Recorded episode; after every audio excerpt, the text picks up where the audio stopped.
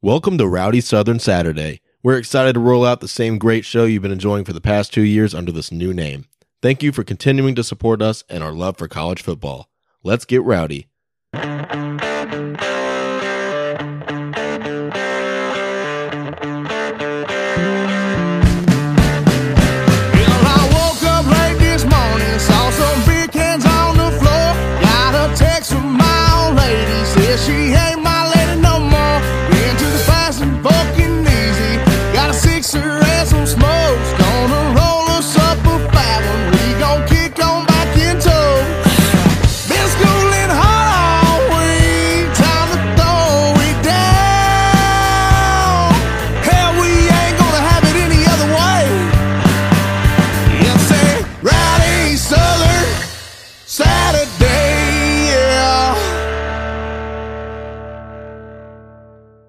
So, right out the gate, how is everybody feeling about the four teams that were selected to the playoff? Did they get it right? Yeah, honestly, I think they did. I mean, if you look at who they left out, obviously, number five ended up being 10 and 2 Alabama. Personally, I would have had Tennessee above Alabama. Honestly, at the end of the day, I understand why they didn't because of the whole Hendon Hooker injury. South Carolina blows out uh, Tennessee at the end of the season. Yeah, I mean, Alabama, you know, I, I, I'd say they had a case to maybe slide in above TCU or Ohio State. I mean, Nick Saban came on Fox and gave some good reasoning as well, talking about what who would be favored over Alabama um, in the top four. And honestly, there's probably maybe one, maybe two teams that would be. Um, but at the end of the day, I mean, the games have to matter in the regular season. That's one thing that I always say I hate about the 12 team playoff coming up is it completely diminishes having two or three losses. Because at the end, if this were to happen next year um, or in two years, whenever they're going to change it, three or four losses, it doesn't really matter. You're still going to get in if you're Alabama. Uh, Tennessee is probably going to be the same way. USC, that conference championship game against Utah, really wouldn't have mattered as much for USC. Um, Utah would have gotten in. Kansas State would have gotten in this weekend. So a couple good things would happen. There's some pros and cons, of course, but end of the day, one loss Ohio State, one loss TCU, who lost their conference championship game to Kansas State by three in overtime, and uh, undefeated Georgia, undefeated Michigan. I think that's uh, that's what you want in top four right there. Yeah, top four was right on the money. I think you know I I thought that Alabama's only hope was TCU losing by a lot against Kansas State, and there would still be the discussion that hey, they beat that team already and they lost that, and then they lost that game, so they have one loss. Uh, Alabama still has two losses. Maybe they drop TCU down to four. Who really knows? But the way that I saw it going into it was you can't punish a team like TCU for playing an extra game. They went 12 and 0 in the regular season. They had an extra game on their schedule. They could have lost that game by 30 and in my mind they still should have been in. Uh, to me it was like, you know, it, it, the real discussion in the room should have been more of all right, well Ohio State versus Alabama and Ohio State had the better resume. They had better wins and they only had one loss. So uh, overall, their strength of record was a little better. Alabama obviously had the tougher strength of schedule, but it is what it is. You know, uh, this is the second time in the playoff era that I've not really cared about the playoff. I haven't had a vested interest in the playoff. So um, it's it's it's painful, but it's also a little bit. You know, I'm a little spoiled. I'm I'm very spoiled, might I add. Uh, that that I get to say that this is only the second time in the college football playoff history that I've been like, oh yeah, who cares? I can't imagine how hard that must be for you, Matt, to to sit back and look at your team and go, "Oh goodness, ten and two, what a down year that is for us." You know, we lost two games by combined four points. How horrible that is! It really You know? does suck. I'm on, I'm not gonna lie. It's, I feel like it's way worse. It's way worse to be that good and then just not be. Yeah. Some of us don't get that luxury, but um, I'm gonna have to eat crow after what I said last week. I, you know, I came on here and I said if TCU loses, I think TCU is out. Um, boy, was I wrong. Um, and and I think honestly, kind of as the week progressed last week after I said that, I wish I hadn't said that because, you know, frankly, it's like Matt just said. You can't punish you can't punish Texas Christian for playing in the Big 12 title game. You know, that's the value of the regular season in college football. Um, the 12 team playoff that we're going to, you know, it's really it's really going to devalue everything that happens in the regular season and conference championship week, but that's a conversation for another day. You know, this conversation is about did they get it right? And I'm, I, frankly, I think they got it right. You know, there, there's no punishment in line for for TCU because they lost the game in overtime to, you know, even though they're a three loss team, I think Kansas State's a quality team. I think that young quarterback is kid's really impressive. Um, and, and, Max Duggan played his heart out, and you you can't you can't punish the Horned Frogs for that. Um, you know, as far as Michigan and Georgia goes, they were never going to be out no matter what happened. It didn't matter what LSU or Purdue did to put up any kind of fight against either of them. Um, Michigan and Georgia were clearly one and two all year, or at least in the conversation being the top four all year. Um, and as far as Ohio State goes, you know, USC lost, and it's as simple as that. You know, I, I think a healthy, I think a healthy Caleb Williams in that game, if he was anywhere close to being seventy five percent, because I don't even think he was three quarters of the way there uh, with his health. But I mean, it's just it is what it is. You know, you lose two games, you don't win your conference championship, um, you're out. And Kyle Whittingham, let's raise a glass to Kyle Whittingham. I mean, how about that? Two years in a row, just making sure the Pac-12 stays out of the college football playoff, man. Kyle Whittingham just wrecking people's dreams. So, uh, but yeah, they got it right. I, I mean, you know, I, I, think the argument for Alabama was there to an extent. I know I tried to make it last week, but again, I'll admit that I was incorrect on that. And you know, Ohio State lost one game. You know that they they did what they had to do. Their schedule wasn't extremely impressive, but they've got a lot of good athletes and a Heisman contender at quarterback.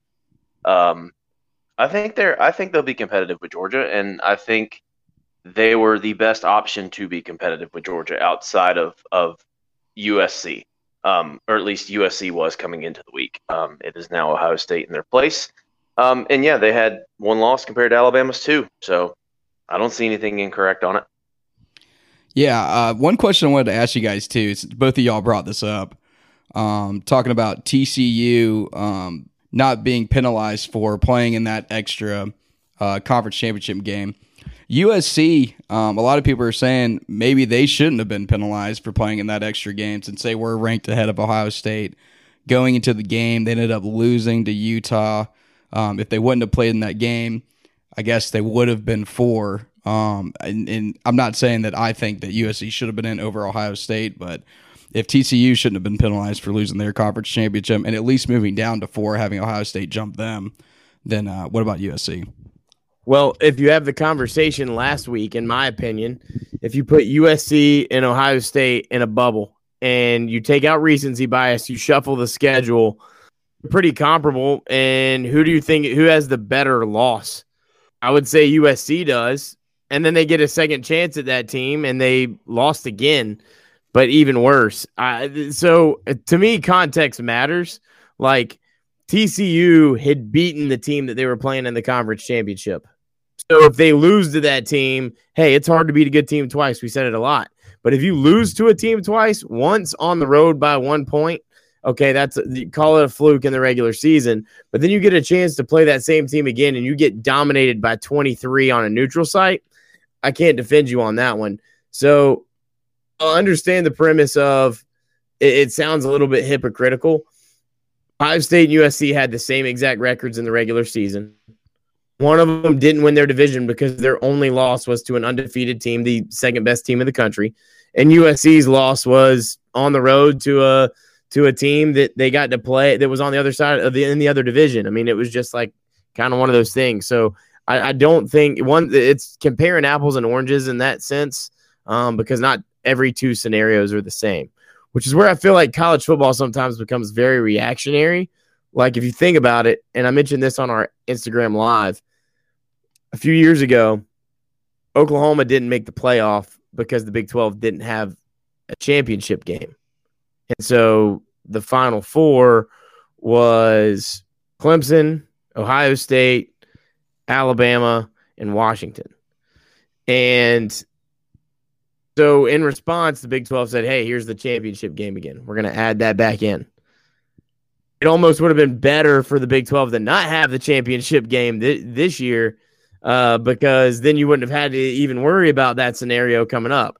Same thing with the Pac 12. It's one of those things that we as college football fans are very reactionary, but every scenario works out a little bit differently. And so you can't make any rash decisions about anything. I just think, in, in conclusion, USC deservedly dropped because, look, it, it, part of the reason TCU didn't drop even further is because they played competitively in that game. USC did not. Yeah, fu- fully agree with Matt. I mean, I mean, there's really just one one simple answer to this question, and it's the fact that TCU didn't have a loss already. USC did. Um, you know, go back to what Matt was saying. Yeah, comparatively, okay, USC USC had a better loss than Ohio State did because Ohio State got beat pretty handily at home by the team that ended up being number two. Um, and so I just I, find it so hard not to roll into the whole 12 team playoff thing based off of this question because because this question is not even going to matter in two years. And, and, and to me, it, beg, it, it begs the conversation of a conversation that we really don't need to have, but we're going to have to, unfortunately, is that we have ultimately devalued the regular season and we have ultimately devalued the conference championships because they wouldn't have mattered this week. And and the fact that they did matter this week is what makes college football so great. It's what makes the regular season of college football the best regular season in all of sports. Period. College or professionally. Um, you know, TCU didn't have that loss. TCU had already had a win over Kansas State, and they were 12 and 0 in a Power Five conference. And again, say what you will about the Big 12, they were competitive all year. I mean, there wasn't a really dominant team from top to bottom. You know, your two blue bloods in the Big 12 in Oklahoma and Texas had down years, and TCU took advantage of that. And TCU should be rewarded for that. TCU should be rewarded for the fact that they ran through a nine game conference schedule and, and won all of their games. Um, now they're out of conference schedule. You know, there's more to be desired there, but I mean, they did have a P5 win. Of course, it was over 1 and 11 Colorado in their out of conference schedule. But still, TCU did what they were supposed to do. You don't punish them for doing what they were supposed to do, and then it's and then it's make or break on one game. No, TCU alleviated themselves from having to have the pressure of winning one game to make it in. USC did not. USC lost on the road against a quality football team, well coached, solid quarterback. Utah, it, it, it's a hard place to play. I don't think a lot of people realize the atmosphere and how tough of a road game it is to play in Salt Lake City. But at the end of the day, like I just said, TCU alleviated themselves from having to have that do or die situation.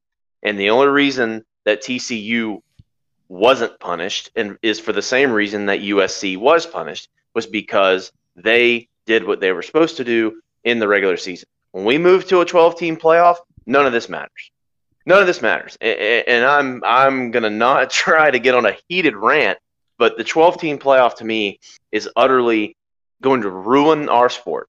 It's going to ruin our sport. I mean, I'm still going to love it. I'm still going to watch it, but it's absolutely ridiculous because you you take everything that happened this week and it would not have mattered. I guarantee you, LSU would still get in that large bid in a 12 team playoff. Circle it all back. It's simple. TCU didn't have a loss that's why you punish USC because they did have a loss. Yeah, I was going to start out by saying that was exactly what I was thinking when I brought up the question is TCU earned the right to lose that game by going 12 and 0 in the regular season. And it's the same to me to Ohio with Ohio State as well. Ohio State earned the right to lose to Michigan by going 11 and 0, going into that game and playing the number 2 team in the country.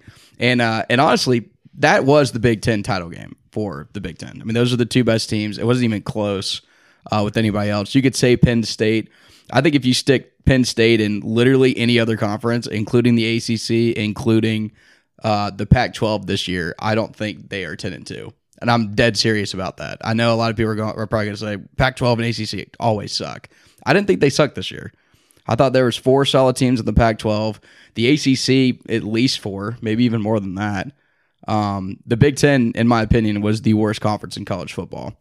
And granted, of course, it ended up being that there's two teams from the Big Ten in the college football playoff. Um, but I think both those teams are deserving based on what they did in the regular season. So it all worked out how it was supposed to. So I agree with you. Going into the 12 team playoff, I know you brought that up as well. I am very, very outspoken about how much I hate the 12 team playoff. On Twitter, I've gotten actually a couple people uh, friends of mine that have texted me separately saying, "Hey, what is your deal, bro? Like, why do you hate the the 12 team playoff so much?" And I do want to say, I actually think one big time pro about the 12 team playoff, once that comes about, is conference championship week. This weekend kind of sucked compared to most other conference conference championship weeks. TCU, Kansas State. It, I think Matt would be right if Kansas State came out and beat TCU by like 66 to 0, like something crazy, like uh, Ohio State, Wisconsin back in 2014 before they went to the playoff. If something like that happened, it would have been interesting. Um, obviously, Utah had a really, really good chance to beat USC, given that they had already done it earlier, given that they're a much more physical team than USC is, and they had been all year. Um, even I still think USC should have won that game if in a 12 team playoff in the scenario that they're talking about, Utah's in the playoff, Kansas State's in the playoff, uh, Purdue keeping it close against Michigan, that would have mattered a lot more because Purdue could have been playing for a playoff spot. Even though it annoys me because Purdue is a four loss team, it's really annoying. Utah three loss team, Kansas State three loss team. You have your chances to win in the regular season. Just win your games the way that TCU, Michigan, and Georgia had done. Um, but it made those games not as fun knowing that Georgia and Michigan for sure, no matter what happened to them, they could have gotten blown out by LSU and by Purdue, and they both still would have made it. And uh, and TCU, honestly, after they stuck at three, even after losing their conference championship game, if they got blown out, unless it was just really, really, really bad, like if it was like thirty to zero, I still think TCU would have made it over Alabama or over Tennessee or over USC or whoever. Um, I think they had to get beat by like seventy or more for Alabama to be thrown in because because you could look at it and say, all right, Alabama's not losing by 70 to Kansas State on a neutral field. It's not going to happen, no matter how many losses they have. Um, so I think that's one good thing about 12 team playoff. That and you get rid of a little bit of controversy, but I, I mean, I'm still a four team guy. I mean, I'm excited just to see like what are the rules that they set for the 12 team playoff. Like, what are the final stakes for how you get in? Are there set rules? Is it just 12 team eye test? Is it you know conference champions get in? The final rules that they set, I'm excited to see because then we'll actually get to see how this is going to start playing out. So right now it's set up as the top six conference champions in power in the in FBS. So not FCS. That includes Sun Belt. That includes American Athletic Conference. Um, pretty much all the Group of Five as well. Top six ranked. So that could be if the Power Five Conference, Pac 12, ACC, someone like that is ranked behind the Sun Belt champion and the American Conference champion, that means those two are in, and whoever is behind them is out. So it gives a group of five a reason to play for a conference championship, a reason to go undefeated, besides going to play for the Peach Bowl or the Cotton Bowl this year with Tulane. Is that just speculation or is that like actual statements? That was actual statements about the original model they were coming up with. I don't believe that's exactly what is. I don't think it's official what's going to be out yet. I think that's what will happen though, and then the other six are at large. So it's the six conference champions, top six conference champions, um, and then the next six highest ranked teams from every for all of FBS. So it could be literally anybody. I will say, you know, I'm always the advocate for the underdog, and you know, like the we, we talk about like the UCF national championship that they had. That was the whole weird thing where, yeah, they keep winning, they keep winning. Yeah, they need to schedule better teams, but they can only win so much with what they're given you know this this is that chance for that. I understand the whole argument for everyone about the teams that don't deserve to get in, but I think there is a chance to offer uh, a halfway for both teams. The team that just keeps winning no matter what conference or schedule they have, and then also the teams that deserve to get in. I think that if they do it correctly, there can be a good fine line uh, of a halfway medium here, but if they do it incorrectly, then it can just be a disaster. So hope, hopefully it doesn't end up that way. I know Chad was all over our Instagram this week. Um, I know a lot of people were probably in the comments with him this week talking about how much Chad hates the 12 team playoff. He got a, a little rowdy in the comments there. Yes, yes, I did, and I do apologize to people who disagreed with me, but I will not change my opinion. I, I'm I'm so sorry. I just I hate it. I hate it so much. Like, please explain to me please explain to me why Kansas State will be a playoff team. Please explain to me why, if Purdue would have won, that nine and four Purdue would have been a playoff team. They weren't ranked. They weren't ranked. We can't hardly find and agree on four teams that are worthy enough to make it now, what makes you think we need eight more? What? Uh, Tulane doesn't need to be in the playoff. Uh, someone please stop me. I don't want to. I just Well, I hope somehow Chad, uh, Chad uh, ends up loving it. Chad, I agree with you in a lot in, in, on everything that you were saying. Here's the I'm an I'm an anti playoff in general guy. Just bring back the BCS. The BCS wasn't really all that broken. I, I, you would have your occasional season every now and then where you'd have three undefeated teams, but generally the computer could sit there and say, "Hey, this team is better than another one." Matt, They you played it. Matt, you know Alabama would not make it this year in the BCS system, correct? I'm very aware. I'm very aware. Just just want to make sure. I'm very aware, but if if and, and we talked about this the other day because with your thing with the 12 team playoff is it lessens the impact uh, that games have. It it games don't matter as much. Well, games don't matter as much now as they did in the BCS format. In the Correct. BCS format, you win every single game, you go to the BCS national championship. End of discussion. Well, that's not totally true though. That that I think that's the biggest difference between the 14 playoff. Because in back in say 2019, when you got undefeated Ohio State, undefeated LSU, and undefeated Clemson, then Clemson's not in. You leave Clemson out. You got to decide between Ohio State and Clemson. four is correct. Four is the right way to do it. It needs to be four and no more. Matt, continue continue your thought. I didn't mean to interrupt you, but that I, I just wanted to point that out. You're good. You're good. My and I under I mean I understand that that would happen, and then that was the whole reason why we wanted to get a playoff and whatever. So far, overall, I think I think the playoff has been good. It's been successful in in its intention. Good for it. The, let me come from the other side though. The pros of having a 12 team playoff is you are going to generate a little bit more excitement around programs like Kansas State if they have the ability to go to a playoff game. And then you're not going to have coaches that leave a job because they say, "Oh, well, I have no chance at a national title." If you make the playoff, you're, you've got a chance at the national title. Theoretically, obviously, realistically, not necessarily, but theoretically, you if you make a playoff, you have a chance at a title. And making the playoff is going to generate excitement and buzz around your program. And so you elevate those programs like Kansas State that prior to this year incoming, regardless of what they did, they weren't going to make the playoff unless they went undefeated. Unless they had a TCU like run this year, they weren't going to the playoff. They went nine and three.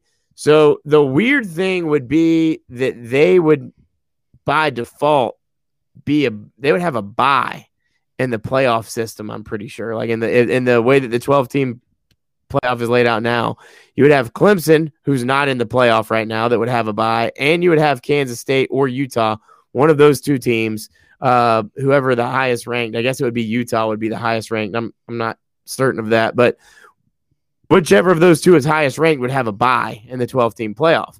And so is that fair to USC that it lessens some of their other games, or is it fair to TCU that they went 12 and 1 and they don't get a bye?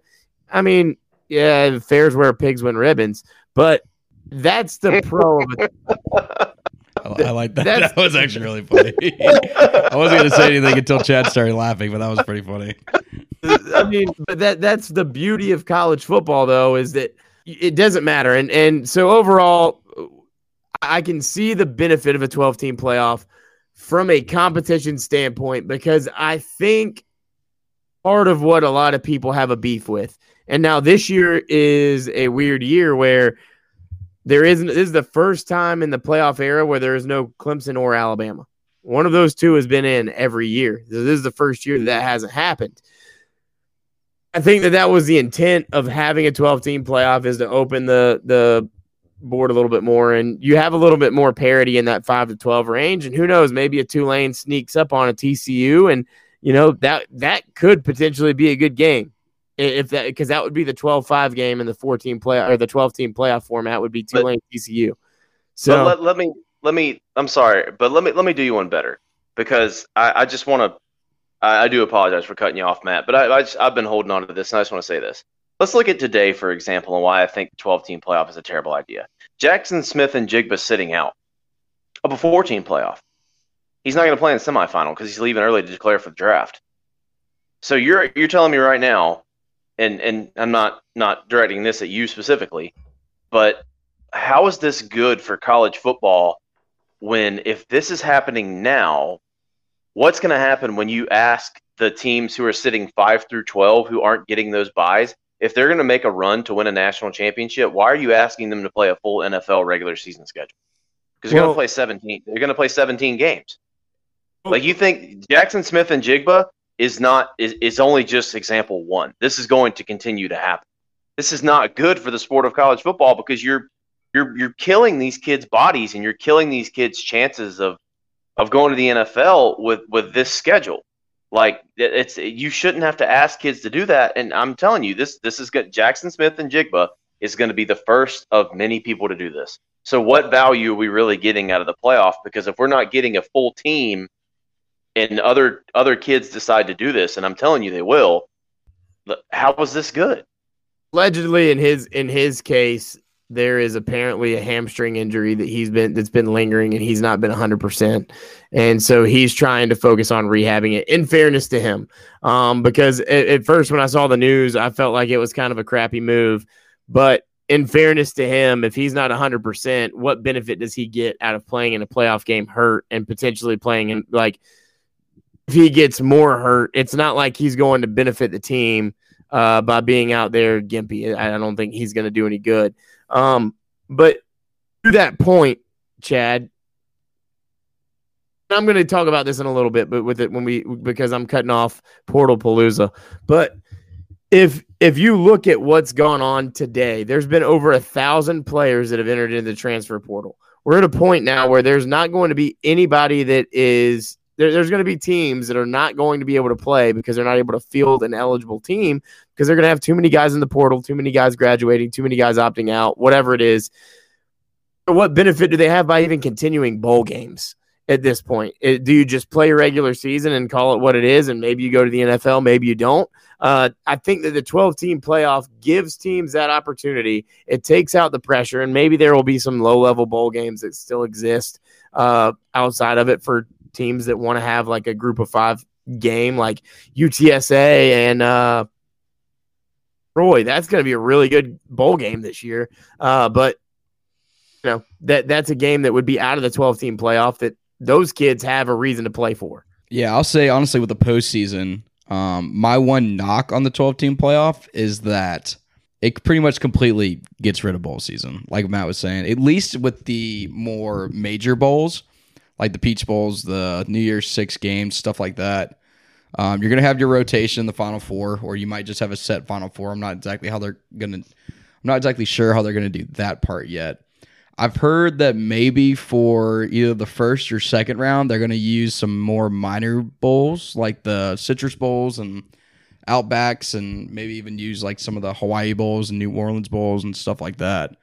Um, which I wouldn't like as much. I'd prefer them to do home and home, or not home and home, just home field games uh, on campus. I think that would be a big pro of doing a 12 team playoff also. Um, and give the teams that get the byes an advantage when they could play a second round game at their home field. But either way, losing games like the New Year Six games, losing the conference tie ins, the historical tradition that goes along with a lot of these games, I think is really bad for college football. That is my biggest knock with the 12 team playoff outside of the regular season. That the fact that a team like Kansas State or Utah can go and lose three games turn around, end up playing in their conference championship, and then win, and then compete for a national championship.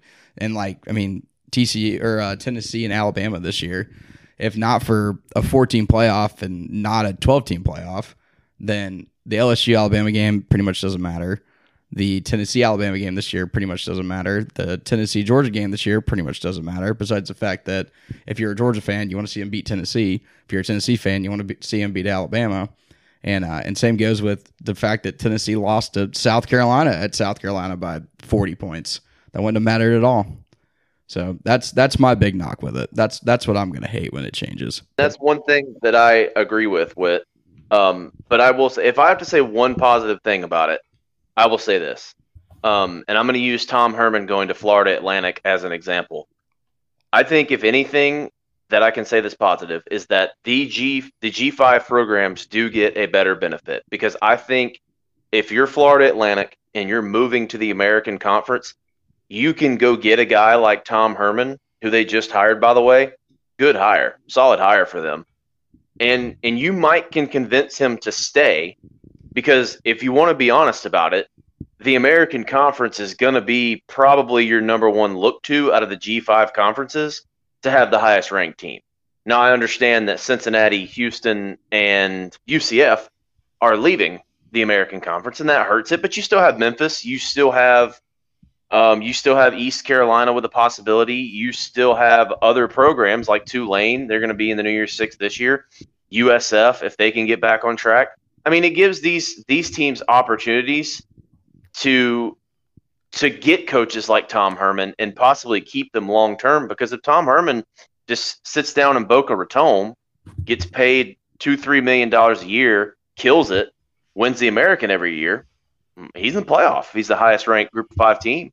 So I mean, if I have to say one thing that's positive about it, I think that's the only thing I can I can garner up. Other than that, I just can't do it.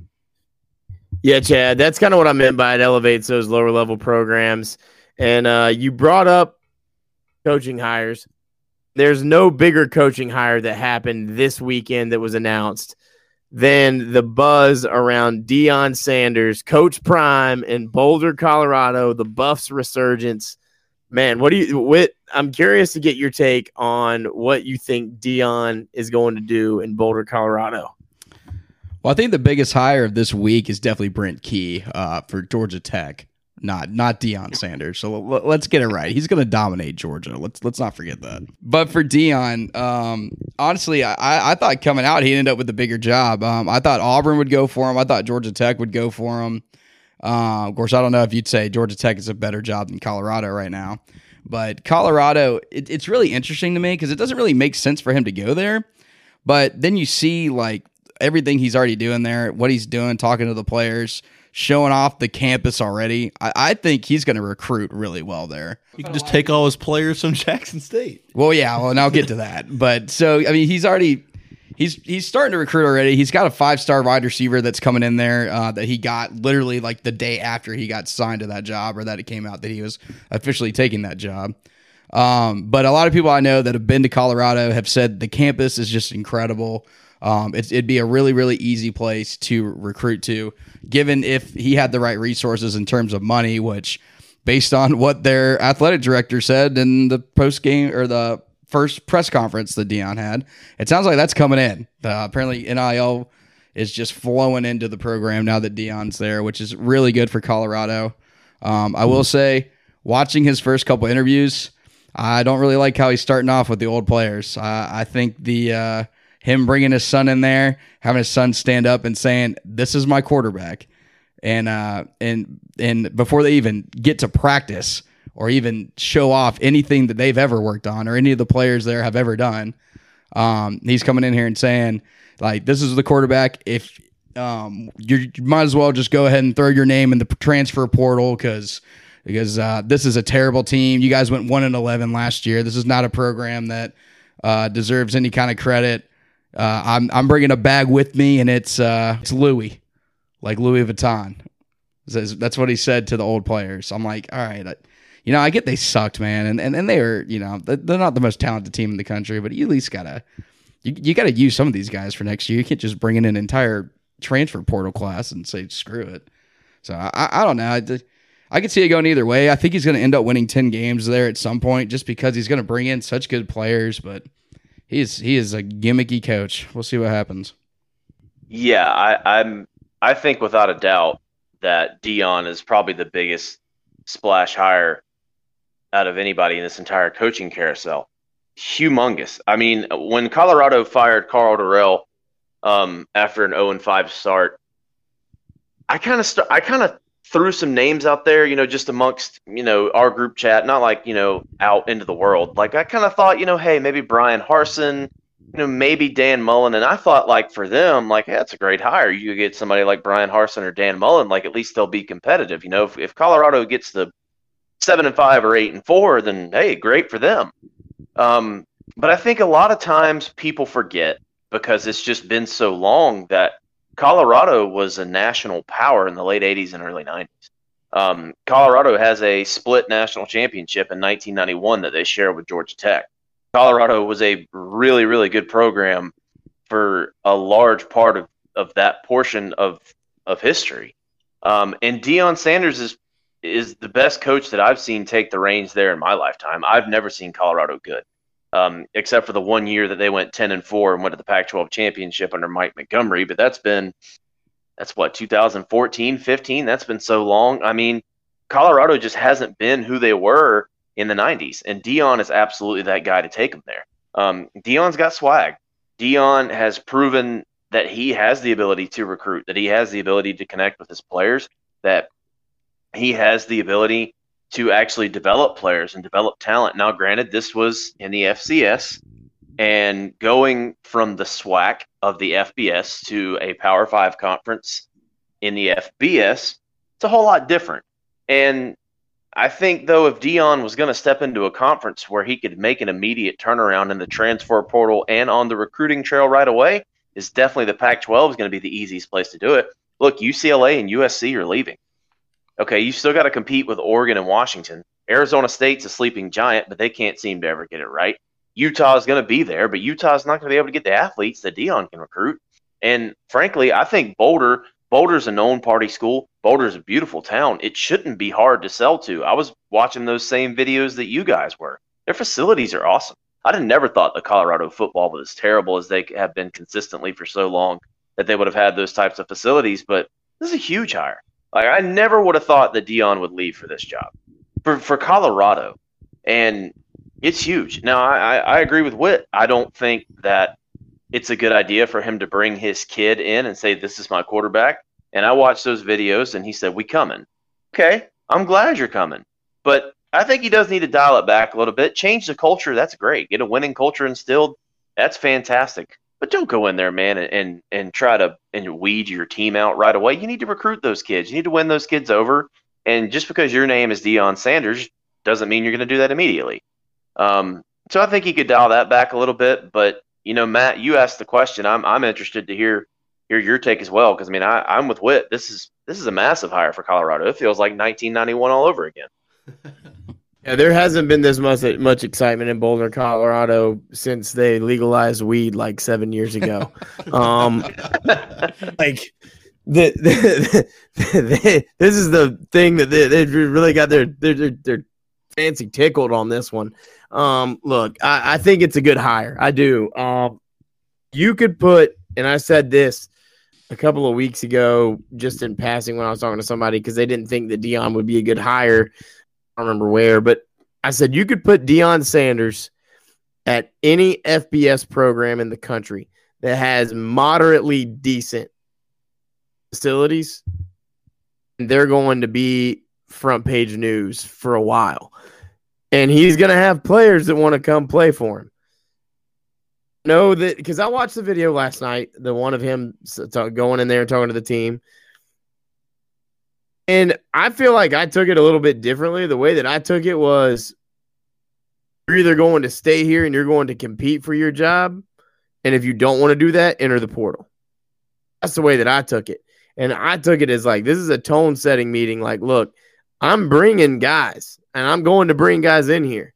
And if you want to be part of a program and a culture where iron sharpens iron, then stay here, compete, be the depth, because be that next man up. We're going to have a next man up mentality we go.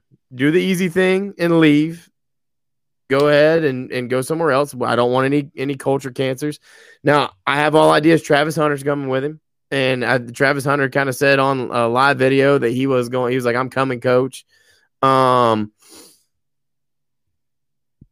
the only thing that worries me, and and this is not a knock on Deion Sanders. He just went undefeated at Jackson State but you're playing against a bunch of other SWAC teams that don't have near the talent that he's brought into Jackson State. You're going into the Pac 12 where you're going to be competing with programs like USC and Utah and Washington and Oregon on a year to year basis. Obviously, USC and UCLA are going to be leaving and going to the Big Ten, but those are in, in, the in the right now. Those teams are there in the Pac-12. And Deion Sanders be a game managing development developer of talent as a head football coach in the in in the Division One football. I think that's yet to be seen. If he is that, then they I, I do think it's a great hire for Colorado because if if nothing, he gives a shot of adrenaline, a massive shot of adrenaline to a fan base that's probably been pretty uninspired by the football they've seen recently. They're at least going to funnel money in there. He's going to bring players in. And if he assembles a staff that has any bit of development ability, they're going to be a scary force in the next few years. That's why I thought Deion to Tech would have been great. That's why I thought Deion to Auburn would have been a, a massive hire because it didn't matter where he was going. He's going to bring guys because they're in it for the culture. And I think that that's the message that's going to stand from him at Jackson State is it's bigger than Deion. He's still doing it for a bigger purpose. And part of his press conference was is that he was like, "There's not as many people that look like me to get this opportunity, so I'm doing it for them too." He's still bringing that message of it. It's bigger than him. It's more than football, and I believe Deion, and I, I want to see him do well. And uh, I'm I'm excited, man. I think that it's a really good hire for Colorado. I will say I will say one thing to add, and I and I agree fully um, on most of what you just said. Like I, I believe Deion. I believe Deion is a man of faith, and I respect that, and I appreciate that he is true to himself and that he's an honest man and he's straightforward. And I and I believe we need more of that. And I fully respect him as a human being, and I like him. I I want to see him be successful. As a Florida fan, I could care less about the fact that he's a Florida State guy. I like Deion Sanders. There's no reason you shouldn't like Deion Sanders. But the one thing that I think the Colorado fan base needs to get their mind set on is what you just said. Utah, Washington, Oregon, USC, and UCLA are already firmly established. Lower your expectations in Boulder for year one. Just a little bit. Just just a little bit.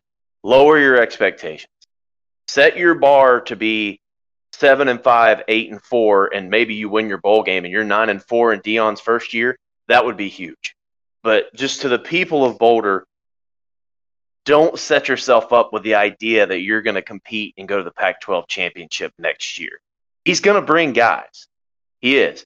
That recruiting class is going to flip completely. They're going to win the portal probably more than anybody in the FBS will probably more, especially than anybody in the Pac 12. I could see him out recruiting Lincoln Riley in the portal. But just for year one, lower your expectations if you're a Colorado fan. Don't don't aim for the stars in year one because you have to be realistic. It, it, they haven't been good for a long time. One man's not going to change the entirety of that program in one year. Can't do it. Look at Billy Napier. Look at Josh Heupel. Look at Kirby Smart's first year. Takes time. It, it, takes time, and at Colorado, it may take longer than it takes the three names I just named.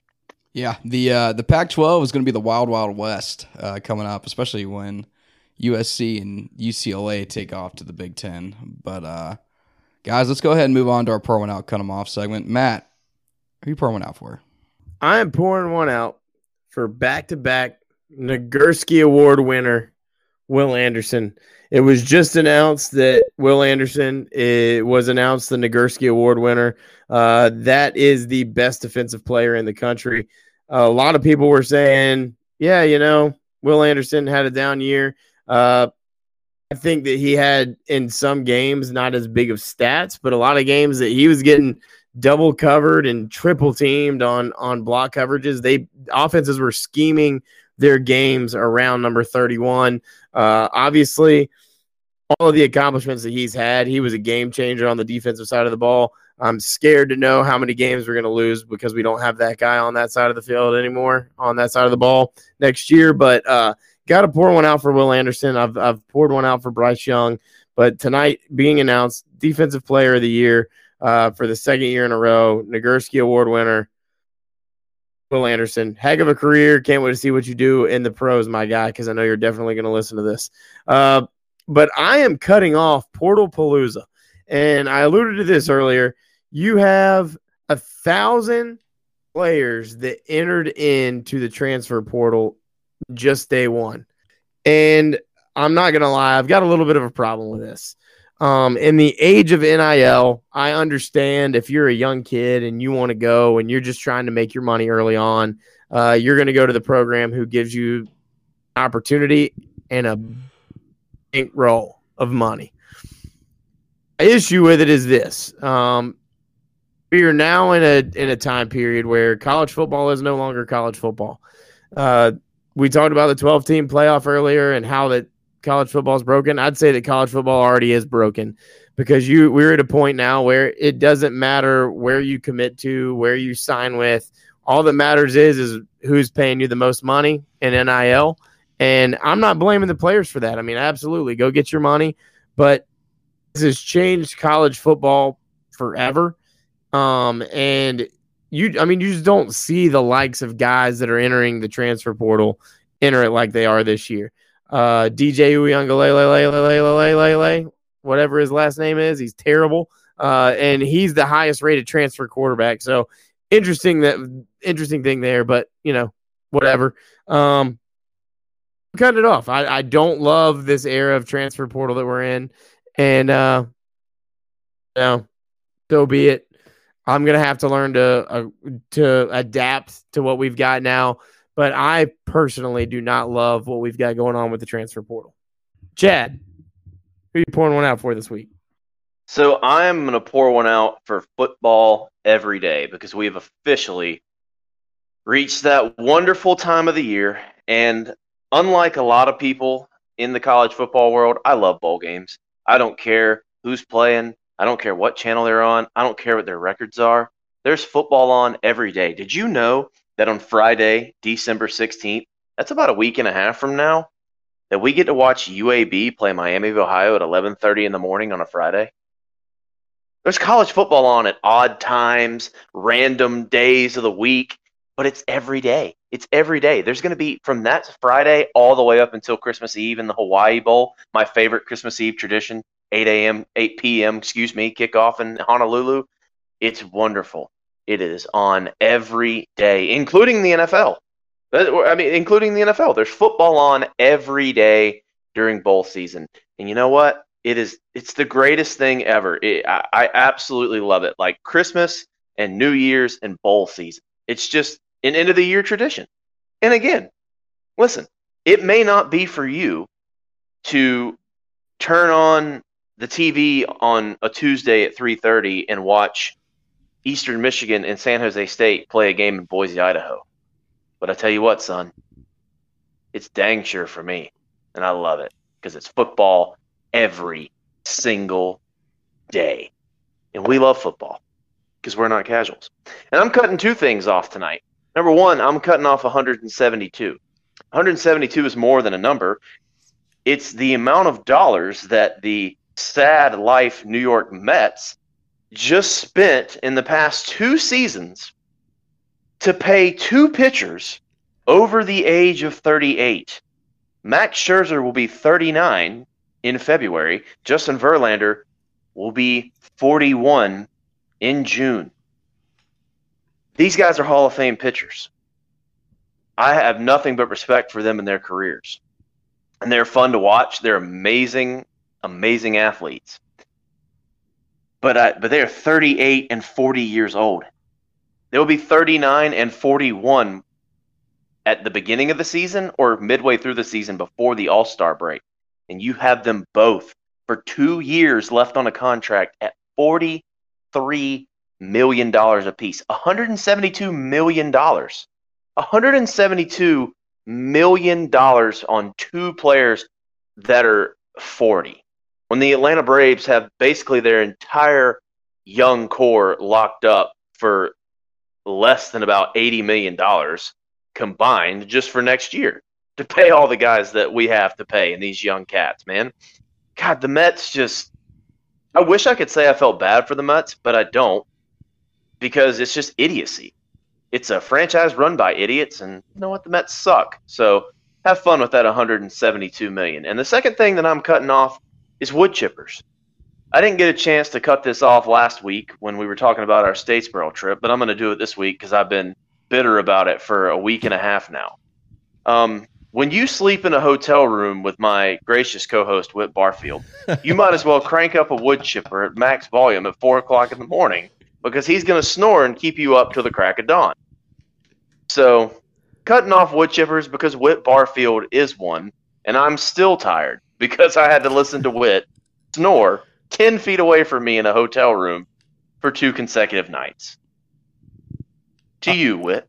I don't think I've ever heard anybody fall asleep faster and start snoring faster than Whit did that night. Yeah, uh, me and Matt's good friend Rob Pennington still won't answer my text messages after the Ole Miss trip.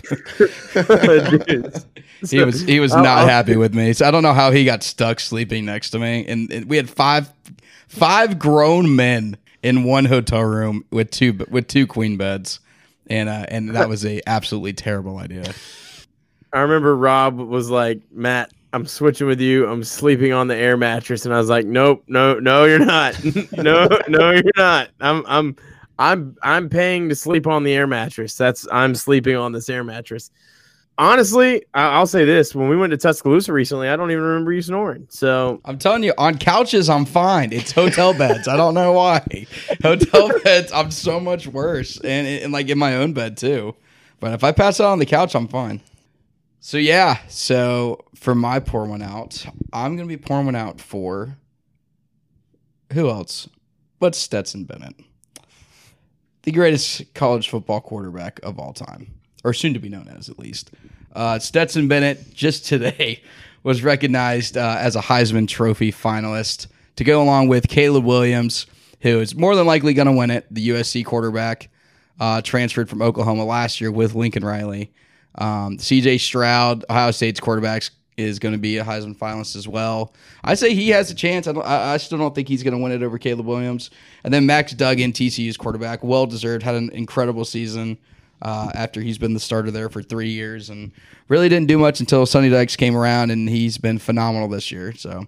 Um, I I think it's all well deserved. I know a lot of people are throwing a lot of hate towards all Stetson, uh, saying there's there's other players who might have deserved it, and I'm not going to argue there's not. I'd say Hendon Hooker, uh, although he had the injuries, he he probably deserved to be there. Blake Corum as well, um, but with the injuries, I mean, I guess people took him out, and there might have been some others, maybe a Drake Maye or something like that. But I think end of the day, they just wanted to stick the quarterback for the number one team in the country, undefeated Georgia uh, in the Heisman Trophy ceremony. So it's Georgia's first Heisman Trophy finalist since 1992. Garrison Hearst was the last one, uh, running back, and then before that it was Herschel Walker. So this is uh, this is this is a big one for the dogs, even though it is kind of more of a.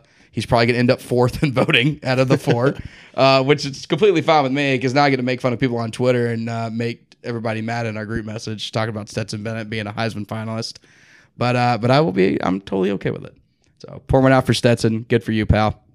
And uh, and moving on to the cut him off. I'm cutting off my life. Yeah, my my life is terrible. Obviously, you already heard my snoring issues. That's that's number one. Um, and also, I have been pretty much almost brothers with my good friend Ryan for since fifth grade. I mean, we we have been almost inseparable. I mean, we're we're pals. We've done everything together. Um, the one the one argument me and him constantly have goes back to the fact that he's a Big Ten fan. He went to Ohio State. He grew up in Ohio before he moved here in fifth grade. Um, and uh, he's a very biased Big Ten fan. And uh, I, of course, being from the good old South, am an SEC football fan. I'm a Georgia fan as well. Um, in the what is it, 15 or so years I've known Ryan. Well, Ohio State and Georgia have never played each other, um, or really even come that close to playing each other. And now the first time ever that I live with that dude, uh, Georgia and Ohio State play each other in the Peach Bowl in the playoff of all else. Uh, thank God it's not the national championship because I think I'd probably murder the kid. Uh, so far, we're, we're through one day and we're both still alive. Uh, we came to an agreement on Sunday. We watched the selection show together, and uh, and we said, all right, we'll be cordial. It'll be fine. We're not gonna throw jokes at each other. It's been day one. We've already thrown some some stuff at each other. It hasn't been too bad. It's like I said, we're still living. Um, we went shopping together today. We went to Publix and bought some groceries. Not like dad's. Um, we, God damn. So you went to Publix. So we so we survived a car ride together. Um, but there is a long time before that game comes about. He's already got tickets. Him and his girlfriend are going. His parents are coming down. So they're all going to be hanging out in my apartment at some point that weekend. Uh, and so I, I will be miserable. Plus, I get my wisdom teeth out next weekend, and I, I'm just not excited for it. I hate surgeries, and I, I hate doctors' offices in general. And it's going to cost me an arm and a leg to get my dang teeth pulled out. So my, my my life is just awful. Um, we'll, we'll keep and we'll keep it at that for now. Uh, Keas, who you pouring one out for? All right, so we've talked about it a lot already this episode, uh, more than I anticipated. So I'm not going to go on a lengthy discussion here. Uh, the transfer portal in college football has changed this year. For the first year, there is now windows of opportunity for the transfer portal from December 5th to January 18th, and then the second is from May 1st to May 15th, um, with exceptions for like graduate transfers and head coaching changes, things like that. Uh, there's already been in the first few days of this first period, there's already been a thousand players into the portal, like Matt said. I'm not sure whether to pour one out for this or cut one off for this because I know it used to be a big pain in the butt for all these players to try to transfer because they used to lose a year of eligibility and all this stuff. Now there's a system in place where they can they can submit their name to the portal and they don't they don't lose a year of eligibility. But also now we get just everyone and their mother transferring. Every coach, every player is just everywhere. It's a carousel all around. So I'm not really sure. Like, I mean, I know there's benefits and I know there's there, there's faults to it, but I, don't know. I mean, this is kind of my collective thought for this week. Every time I would open Instagram, Twitter, anything, ESPN, everybody's just saying, "Oh, so and so is transferring. So and so is entering the portal. So and so is into the portal. This coach is there. This player's there." It's just uh, it's been the only news I've seen this week, other than today, seeing Whit's favorite player of all time, Stetson Bennett, being in the Heisman finalist, just coming fourth place, um, and then Deion. That's like the only news I've seen this week. So I don't know if I'm pouring one out or cutting one off. I guess both, but it's it's the only thing that's there right now. It's the biggest news. Well, Keas, I'm just gonna say I, I think Stetson will finish at least third, but Yeah. the the with, for with the transfer portal stuff, honestly, I'm curious to see how many of these guys are just going in the transfer portal to see how much they can get in NIL from other schools. Um, and then when they find out maybe I'm not Jordan Addison, who won the wide receiver of the year Blinklahoff award last year, and then got NIL money to go to USC. Maybe maybe I am just a third string wide receiver at at UMass. Then you go back to UMass and you play at UMass, even though you put your name in the transfer portal. Um, I'm hoping this season is the one year we had this issue where we have so many guys going into the transfer portal just to see what they could get money wise, or or see if a Georgia or Alabama will pick them up. Somebody that might win a national championship and put a ring on their finger. Um, obviously not just those two schools, but Well, it's speaking of Whit- other schools, Whit. let's go. Let's go with our school, Georgia Southern. yeah, this somebody that'll really put a ring on your finger. We've talked about this in in previous episodes uh, when Georgia Southern switched up their offense. You know, we haven't talked about Georgia Southern at all today, so I'll throw it in there for a couple minutes. When Georgia Southern opened up their offense as more of an air raid type offense, they've opened up their doors to uh, you know some of these transfer quarterbacks. I know I, I don't know how real this is. You know, one name that was floating around was Brock Vandagriff from Georgia, transferring to Georgia Southern. I know he wanted to stay local. I don't know how real it is that he actually goes there, but teams like Georgia Southern now have a better opportunity to get these ACC, SEC, Big Ten, whatever transfer quarterbacks in their doors. I mean, with the whole transfer portal opens that um, specifically for Georgia Southern, though it's mostly the offense that changed. But I'm excited personally for the transfer portal for for my team because I get to see maybe some potentially good players going there under Clay Helton's offense. So I don't know. I'm excited in general. It's been a good week for me.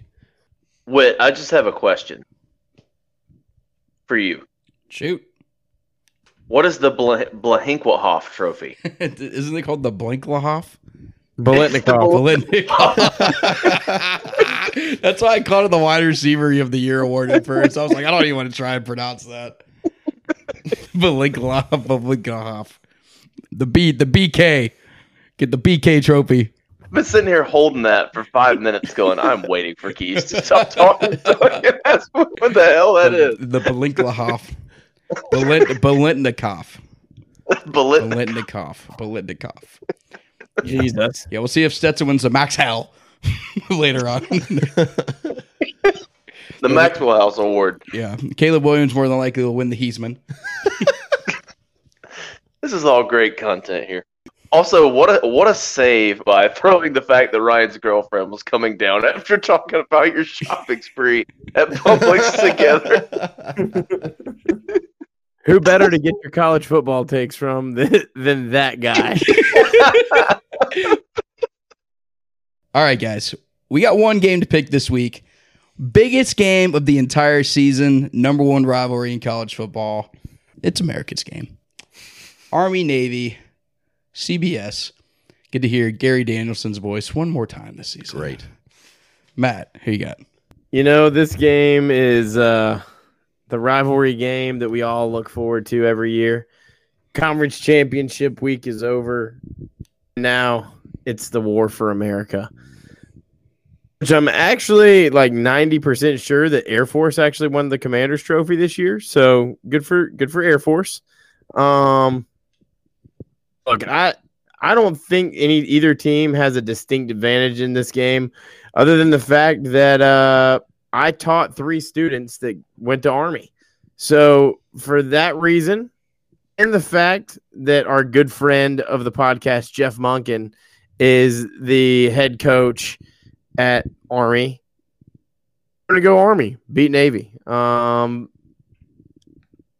you know, it's it's one of those games. Four and seven Navy and five and six Army really gets the juices flowing. go Army, beat Navy. Yeah, this is this is traditionally probably the hardest game to pick uh, in college football all year. Look forward to it all year. This game is completely deserving of getting a week to itself every year because this game is really more about football, and it's it's about it's more about the service that these young men and women at these universities is going to provide when when their four years is up and they're going to be officers and and serving our country and we have to be thankful for that. Um, but from the football side of it matt's right. I mean looking at this statistically um, it's really hard to to try to find any real differences. I mean you know army's five and six navy's four and seven all the bowl slots have already been filled so even if army goes six and six they're not going to a bowl game um, army's had a down year this year um, but I think if I have to go with one stat that I think would lead or lean towards one way or, or the other is Army averages 385 yards a game. Navy gives up 356 yards a game. And to counter that, Navy only gets 330 yards a game. They both run triple option offenses. They're both physical up front, wear and tear on the ground. I'm going to go with Army just because this, the statistics say that Army runs the ball for more yards, and that's what Army and Navy do. They run the ball for yards. So go Army, beat Navy, but the real winner of this game is always is America. Whit. So I'm looking at some stats right now. Surprisingly, Army has the number two rushing offense in the country this year. Well, Navy- option. Let me finish. Navy has the number five rushing offense in the country this year. Four versus five. Keeps it close. Obviously, these teams don't even throw the ball. They do nothing but run. It's like saying Mike Leach has one of the best passing offenses in the country. Well, when you throw the ball 84 times, of course you're going to have the best passing offense in the country. Uh, what the biggest difference for me is looking at Army's rush defense, they are ranked 115th in rushing defense out of all of the FBS football teams. Navy is ranked fourth in rushing defense. So, to me, that says Army's got a terrible defense. They're not physical. They're weak. Not the actual Army, but the football team. And uh, and the Navy is is the opposite of that. Uh, granted, both teams are terrible. Uh, they're very boring to watch this year. I don't know if you guys have gotten a chance to watch Army Navy. Thank the Lord, this game is always good, regardless how good these teams are, regardless of anything else that goes into this, whether they're going to make a bowl game or not. They come out to play. There's a lot of hate here. Um, and uh, but for me, I think Navy will probably win the game. Um, I'm not honestly not even sure what the spread is. I don't even think there is one to be honest. There's not actually. It's a pick 'em. So I'd say Navy is probably the better team, but my good buddy Zach Zaylor, he went to Army. Uh, he is currently in the Army, and uh, he's been one of my best friends for years and years and years. So I have told him I will never, ever, ever in my entire life pick against Army in the Army versus Navy game. So I have to contractually pick Army in this game. Um, so I'm going to say Army by 84 points. So go Army beat Navy. Keas, pick one for America. Just throw a pick out there for this game. All right, for America in the toilet bowl, no disrespect to any branches of the military. I was looking into this game as well. I was looking at the schedules. These teams both played absolute garbage schedules this year. They didn't have any good wins. I'm going to give it to Army. It's super close. These teams will probably play a great football game against each other, but if they played anybody else, it'd be a garbage time game. Uh, I'm going Army to beat Navy in a close game. 78% of the public bet is on Army. The line is actually four and a half. I don't know why I missed that originally. ESPN said even. Yeah, it was like 48 to 51.5 or something. I don't know. Yeah, I mean, you, This- you we gotta pick. You gotta pick it though. I mean, it's Army Navy. You can't. You Yeah. can't not. I mean, either way, I mean, who who's the favorite? Army. Four and a Army. Army by 1.5%. That doesn't make any sense. Look, I mean, these stats have got to be wrong. There's no way. If if if Navy actually has the fourth best rush defense in the country, they're they're giving up 85 rushing yards a game. Yeah, Army gives up 193. Yeah, that's al- yeah. They give up almost 200 yards a game. They're sixth Army- in passing offense. They must not play any teams that can throw the ball. they play nobody. Uh, Army Army has also won their last two games, and Navy. And now, granted, Army only lost to Troy and Air Force by a combined seven points. Navy, which uh, Navy's been competitive too. They beat UCF, but they only lost to Notre Dame by three, and they only lost to Cincinnati by ten. So I, I don't know. I, I went with Army. I mean, I don't know no way to lean. Like Army, took, Army took UTSA to overtime. Army's got a better logo and a cooler mascot name. I mean, that's that's what else do you need? and Britt Lee. Oh yeah, for a year. did he play at Army? I guess he did. Yeah, see that's the thing, dude. Is Army and Matt. I'm actually so proud that you knew Air Force won the Commander in Chiefs trophy. I'm ecstatic that you knew that. Chad's trophy of the week.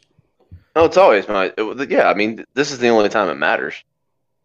Thank you guys so much for tuning into Rowdy Southern Saturday. If you enjoyed the episode, please give us a five star rating on Spotify and Apple Music, and follow our social media at Rowdy Pod on Instagram, Twitter, and TikTok. Thanks again for listening. We'll see you next time.